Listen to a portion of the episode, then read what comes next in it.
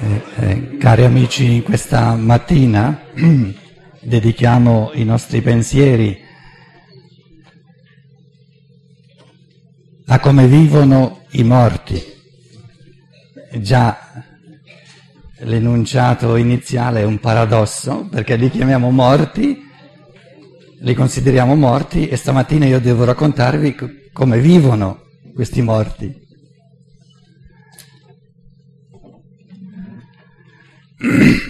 e ho addirittura promesso nel, nel programma di descrivere il dopo morte passo dopo passo.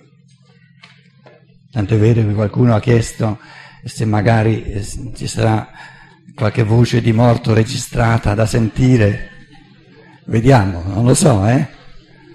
Voglio tenervi in suspense fino alla fine della conferenza. Ripartirei da alcune riflessioni già fatte ieri sul grande mistero del suicidio di persone che decidono di porre termine alla propria vita. Nessuno di noi che è ancora vivo, come tutti noi qui, sa cosa passa una persona che si è tolta la vita, perché noi l'esperienza di essercela tolta non l'abbiamo fatta penso almeno fin qui di dire qualcosa che non mi contesterete, spero. Però c'è un risvolto del suicidio che è quotidiano. Mi interessa prendere l'aspetto quotidiano del suicidio,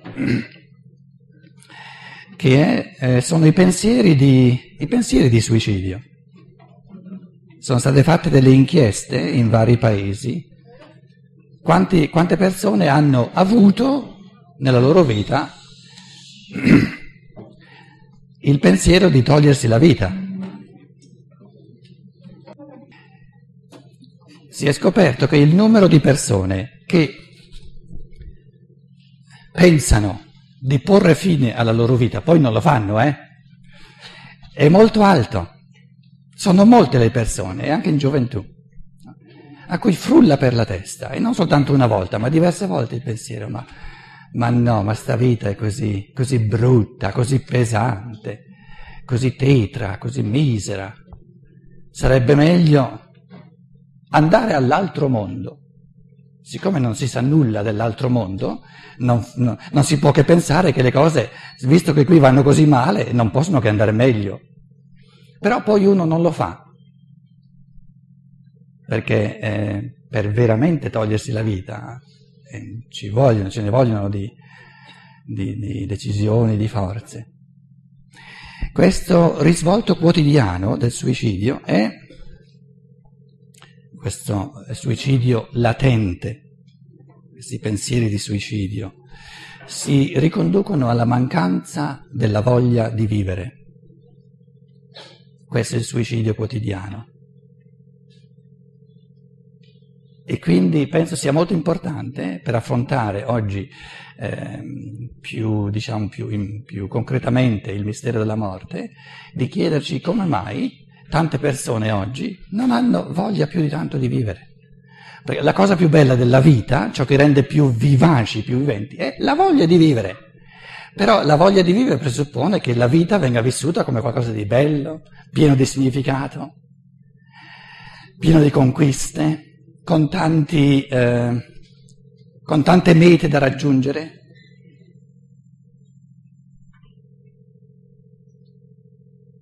Potremmo chiederci come mai tante persone oggi vivono senza una particolare voglia di vivere, così alla giornata il fatto di non aver voglia di vivere più di tanto è una cosa molto bella. Perché se la voglia di vivere me la dà la spontaneità, me la dà la natura, non ho la possibilità di conquistarmi io liberamente, individualmente la voglia di vivere. Allora, in una umanità che riceve sempre più forze. Una umanità significa ognuno di noi, ogni singolo. Diventa sempre più capace. di non ricevere per grazia ricevuta o per natura il senso della vita, è una umanità più matura, a cui si può chiedere di più, perché ha la capacità di conquistarsi il senso della vita, la voglia della vita, proprio perché non, non, ce l'ha già in partenza, non ce l'ha per grazia ricevuta. Quindi è una bella cosa non aver voglia di vivere. Perché non avendo voglia di vivere ho la possibilità di farmela venire la voglia. E farsi venire la voglia di vivere è molto meglio che averla.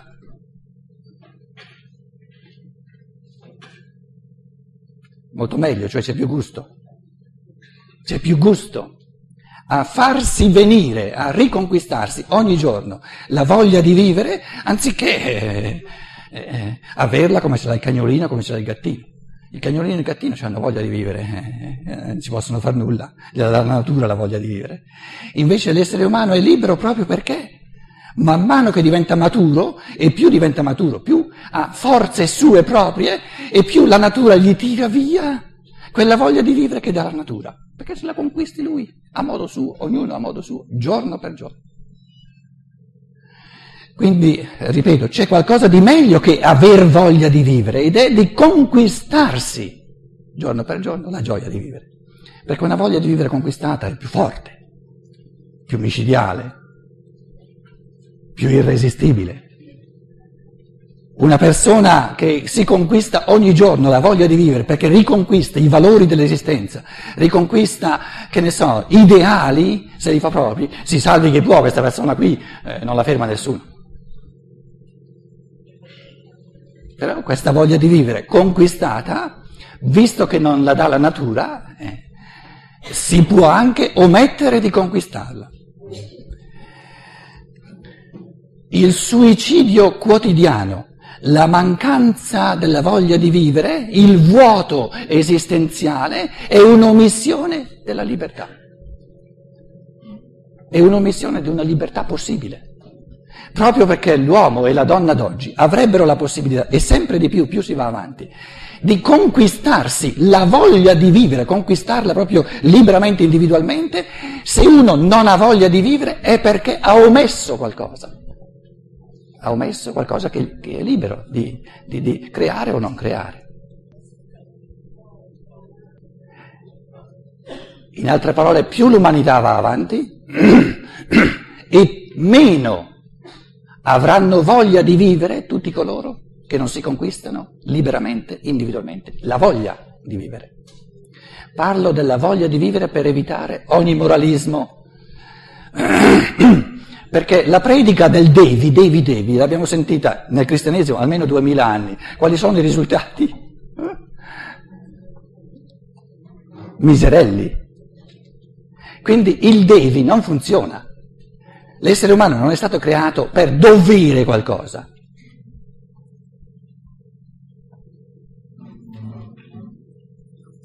Il valore morale più alto non è il dovere, è la gioia. Però la gioia la si sente soltanto facendo l'esperienza della pienezza del proprio essere. Allora tutto sta a vedere, a capire sempre meglio che cosa mi fa fare l'esperienza della pienezza dell'umano. Perché lì sento la gioia. Quindi il valore morale supremo non è un comandamento, un dovere, un sottomettersi, uh, eh, essere, essere un, un, un, animale che, che, che, che sottostà alla legge. Il valore morale supremo è l'uomo. Ci può essere un valore morale più grande che non l'uomo, però l'uomo non decurtato, non mezzo o un terzo, ma nella sua pienezza. Nella pienezza di ciò che può vivere nel suo pensiero, nel suo cuore, nelle sue azioni, nel, nel modo di interagire, non soltanto con gli altri esseri umani, ma con la natura, con tutti gli esseri attorno a lui. Adesso arrivano quelli della mezz'ora accademica.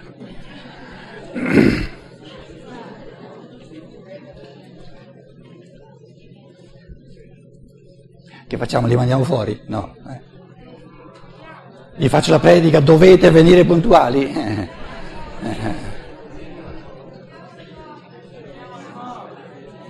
Chiudiamo le porte.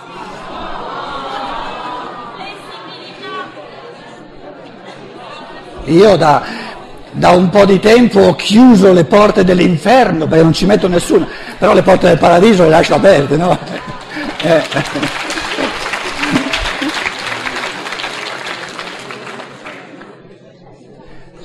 Poi io quando, quando arriva qualcuno ne approfitto per farci due o tre commenti in modo da pensare un pochino meglio a quello che stavo dicendo, no? Eh, mica. Eh.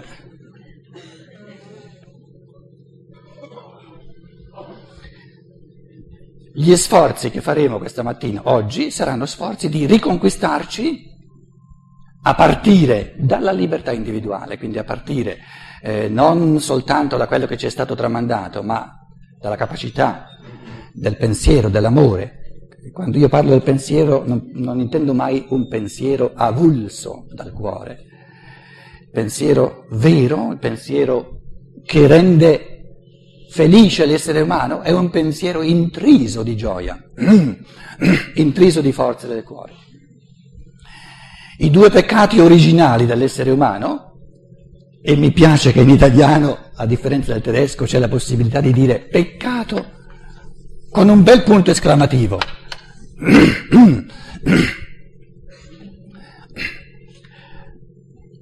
Peccato col punto esclamativo significa peccato C'avevo una, un'occasione, avrei potuto farmi una bella mangiata, avrei potuto incontrare una persona, peccato, sono arrivato in ritardo e non è successo.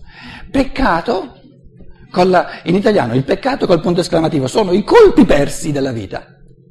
Altri peccati non esistono, non esistono. I peccati veri sono i colpi persi.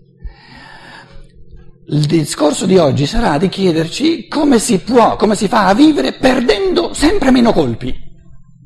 Perché meno colpi si perdono e più la vita è interessante, più la vita è bella. I colpi che si perdono sono colpi della testa. Quando si scopre, si pensa, si intuisce meno di quello che si potrebbe intuire, peccato se l'avessi capito prima. Peccato, non ci ho pensato.